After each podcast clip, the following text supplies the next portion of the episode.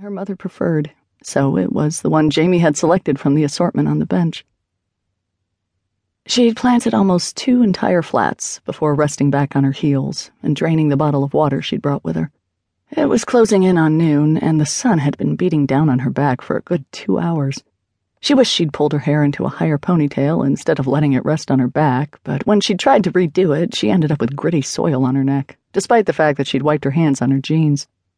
There's some of that chicken salad you like in the fridge. Jamie's aunt's voice called from ten feet away.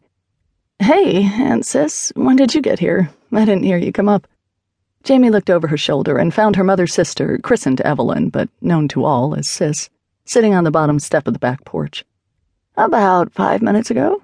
I put some things in the fridge for you. Sis paused. You should have worn a hat. Thanks. You know I love your chicken salad. You did put walnuts and grapes and pineapples. Sis nodded.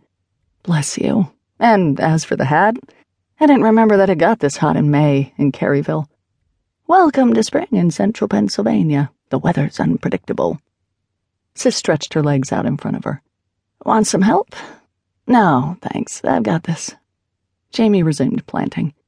Hope I'm doing this right. I never had much interest in gardening. Sis got up and walked over to inspect Jamie's work. She pointed to some flowers Jamie had already planted and said, The begonias need shade. They're going to fry out here in the direct sun. Jamie scanned the flower bed. Which ones are the begonias? Sis pointed to the row of small pink flowers. If they need shade, why did Mom buy them? Jamie looked up at her aunt. She bought those for the planters on the front porch, planted the same flowers every year in the same urns. No one can say Mom wasn't a creature of habit, Jamie murmured. The urns belong to your grandmother, and that's what she planted on the front porch of the house we grew up in. I think Laney planted them for Mom. Sis smiled. Nice to carry on the tradition. Jamie nodded and turned back to the flower bed. What should I do about the begonias I already planted? Just pull them out and stick them back in the trays that you took them out of. Won't that kill them? Damage the roots? They've survived in those trays with only sporadic waterings for the past month. I think they will be fine for a little while, but I wouldn't wait too long to replant them. They haven't been in the ground that long this morning, and the soil is soft. Okay. Jamie tugged gently on the plants that were to be moved and placed them in the flats. Nice, Sis said as she returned to the porch step. Your mother would be proud of you. The lump that had become part of Jamie's anatomy since the day she'd gotten Sis's frantic call Jamie, come home. Your mother. Rose in her throat. Sis blew her nose quietly. It was all so sudden. I'd just been over that morning to return that digger. She pointed to the trowel in Jamie's hand.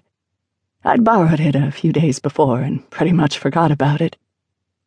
Jamie prepared herself to patiently listen to her aunt's recitation, as if she hadn't heard it at least a dozen times already. She knew that it helps us to talk about it, and she didn't mind listening. Laney wanted to set out her annuals in those back flower beds and had about driven herself crazy looking for that little trowel before remembering that I still had it. Sis teared up at the memory. She called to ask me about it, and I said I'd drive it right over. We sat out back in those old lawn chairs she swore every year she'd get rid of, and we drank iced tea. The mint was just coming in to leave, and she'd put some into the pitcher with the tea bags. She blew her nose again into a tissue. We had such a warm spring. I said I thought it was too hot to be planting, and maybe she should wait until later in the afternoon when it was cooler and the sun was behind the trees. But you know your mother. She was going to do what she set out to do when she felt like doing it. Jamie nodded. That pretty much summed up Laney Valentine. I keep thinking Maybe if I'd tried harder to convince her to wait. Maybe she. Don't, Aunt Sis. Don't blame yourself. Jamie swallowed hard.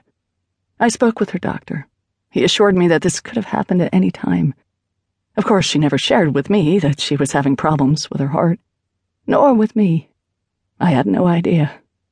I knew she was taking a handful of pills every day, but I figured they were just her vitamins and the usual stuff they start pumping into you when you get into your sixties. You know, cholesterol, blood pressure.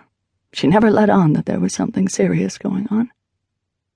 So let's just say that she was doing what she loved.